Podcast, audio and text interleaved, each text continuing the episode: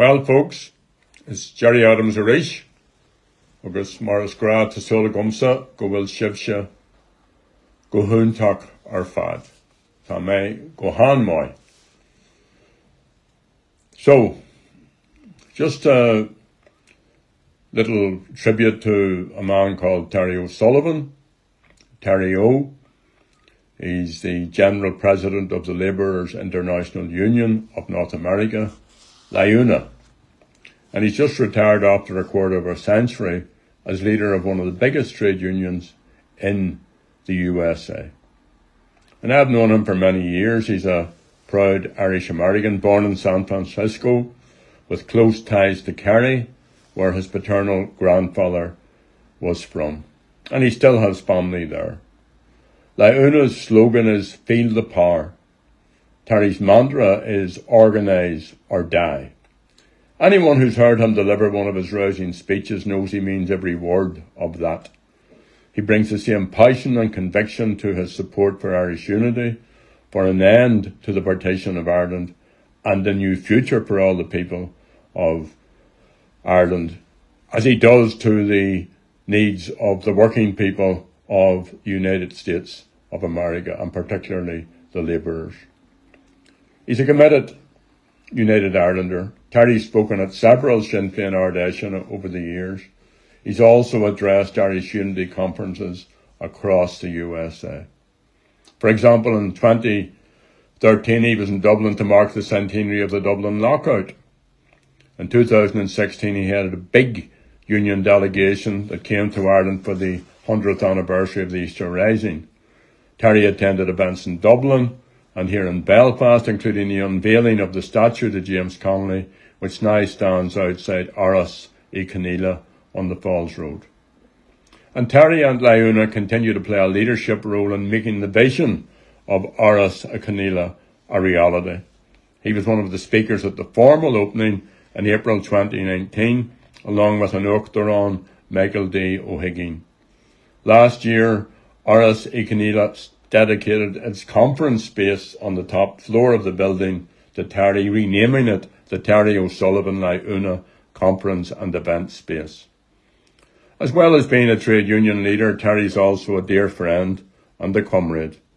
Over the years, I had the pleasure of meeting his father, Terry, and his mother, Leona. They too were strong Irish Americans, were enormously proud of their sons' many achievements, and so also was the rest of his family and his wife, Yvette. Most recently, Terry travelled to Dublin to attend the funeral of Rita O'Hare, who had come to know for many years. He was one of those who acted as guard of honour. Terry O'Sullivan has dedicated his life to advancing the cause of labour and improving the conditions of working people in the USA and around the world. He totally understands and embraces Connolly's, James Connolly's analysis that the cause of Ireland is the cause of labour and the cause of labour is the cause of Ireland. Terry O'Sullivan may live thousands of miles away, but he lives that cause every day and we're forever grateful for him, for his contribution, and for all of those who come from the tradition that he represents. He may be stepping down from the leadership in LIUNA, but I know he will continue to advocate for Irish unity and in defence of the Good Friday Agreement. So thank you, Terry. Good luck to you and Yvette and the rest of your clan in the time ahead. Mila buenas, Cara.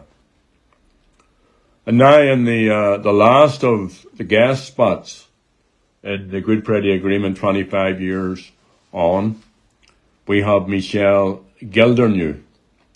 And I'm going to return to this 25 year theme in the time ahead, particularly around the Queen's University uh, events and other uh, elements of remembrance of the 25 years effort and the 25 years ago effort to actually broker the agreement and then subsequently and what we need to do in the future. But that's for another another uh, day. For now, let us introduce a Tyrone woman, Michelle Gildernew, an MP and uh, a long-standing Republican activist from a family of activists, Michelle Gildernew. Lana I.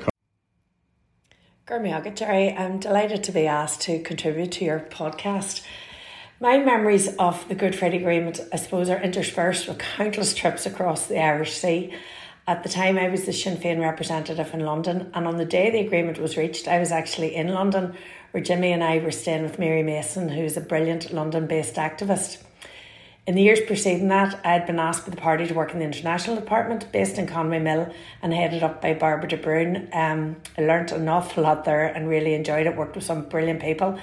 But when the Sinn Féin rep in London decided he was ready to come home, I was asked to consider replacing him.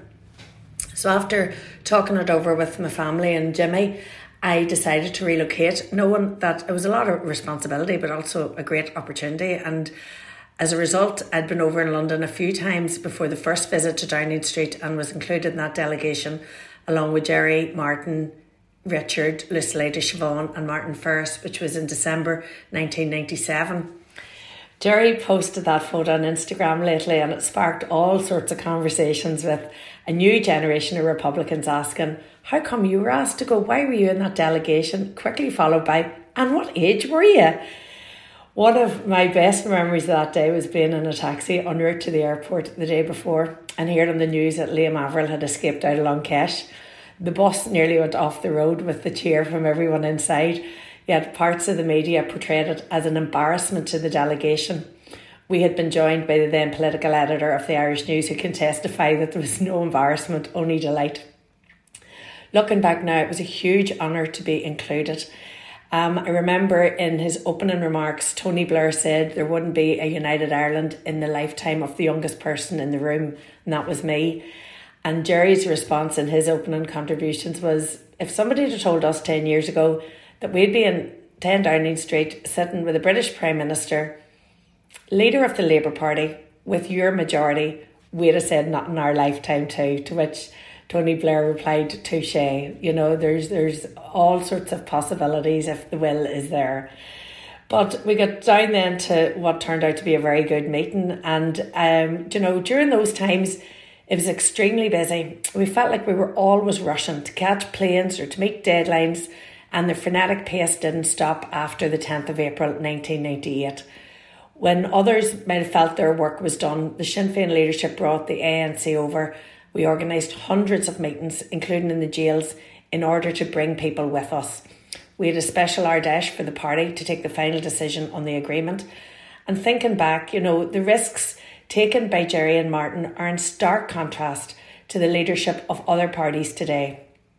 We owe we owe our leadership, we owe Gerry Adams and Martin McGuinness a debt of gratitude for the personal and political risks that they took for unity and peace. Gorma Míle buhes uh, Michelle bhí sin gohan mai Corona boo. Now, I, I, I was at the Belfast Easter commemoration two weeks ago, and I, I bumped into my man. His two daughters uh, had had him in a wheelchair, and they were pushing him about the uh, the cemetery. And over he came to to meet with me just beside the Republican plot. And this is a man by the name of John Montgomery. And I haven't seen John in many years, and it was a delight to meet with him again. He's originally from St James's in West Belfast, but domiciled for a long time in Dublin. And 30 years ago, John was the chairperson of the Ballyfermot Community Association. And those were different times. Political censorship and demonisation of Republicans was entrenched in government policy north and south. Collusion between British state agencies and their unionist paramilitary surrogates was widespread. The Irish and British governments were locked into a strategy aimed at defeating the IRA and smashing Sinn Féin and subduing republicanism. There was no thought of peace with justice or of conflict resolution no thought of inclusive talks or of the centrality of dialogue to resolve differences. These were dismissed. The establishment was against that type of approach. And the Irish political system and sections of the media, not them all, were in the forefront of this complaint. Opposition to Sinn Féin had reached such a fever pitch in the south that we were refused the use of our usual venue, the Mansion House in Dublin, to hold our annual Ard Fheis. And other public buildings were denied to us as Fianna Fáil, the Labour Party, Fine Gael, abused their power to bar us. And the special branch was also active, leaning on hotel owners to put them off hiring venues to Sinn Féin. In 1992, we had no place to hold our Ard Fheis. But cometh the hour, cometh the person. The Ballyfermot Community Association in the working class area of Ballyfermot, a sprawling Dublin district, not unlike its northern urban cousins in Derry or Belfast, offered us the use of their community centre. The Irish establishment was outraged the usual suspects in the media were outraged. The government threatened to deny funding to the community centre, but a defiant John Montgomery rejected this, pointing out that the government hadn't provided any funding in the previous 20 years. John, as I've said, was chairperson of the Community Association. Turning a community centre quite dilapidated, as, as we've just heard, underfunded utility. Turning that into a venue for the Ard Fheis required a lot of hard work and imagination. And Lucy Breathnach, who was then the Ard Rúnaí, the General Secretary of the party, led our head office team to get the logistical and other political backup in place, while a voluntary group of painters, carpenters and other construction workers moved in. And our old friend from Long Kesh, our old friend from the Short Strand, the mural painter, the famous Danny Devenny, stepped forward also and transformed the community building. The theme of our 1992 Ard Fheis was Towards a Lasting Peace in Ireland. And that title was taken from the document of the same name that we launched at the Ballyfermot Community Centre. At that time, when the idea of a peace process was unimaginable in the middle of the conflict, towards a lasting peace in Ireland went against the grain and said, let's get peace. An end to conflict is not of itself peace, but the Irish experience to date. Peace has been represented as a pause, as a postponement of conflict for a decade or a generation. But of course, to end the conflict must be an objective. But to any to have any lasting value, it must be in the context of a peace process which eradicates the cause of the conflict. So here was an argument to look at the causes of conflict and to look at how that issue of peace can be tackled and how can be achieved. In spite of the Irish government's hostility towards Sinn Féin.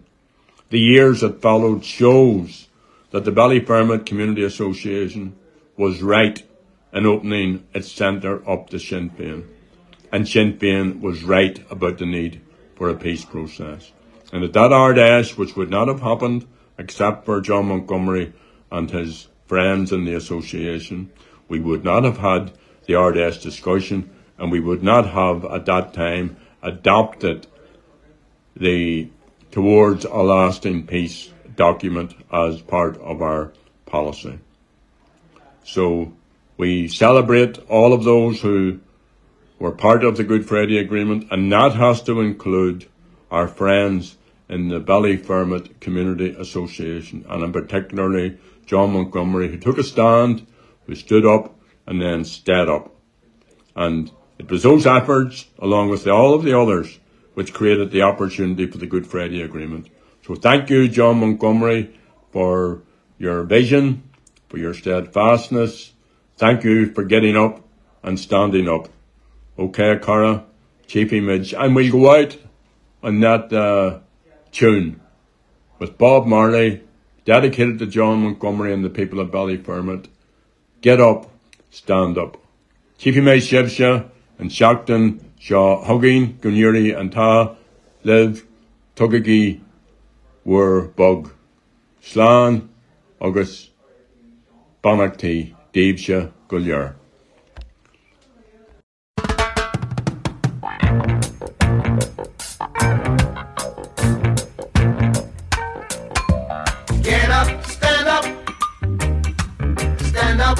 the right.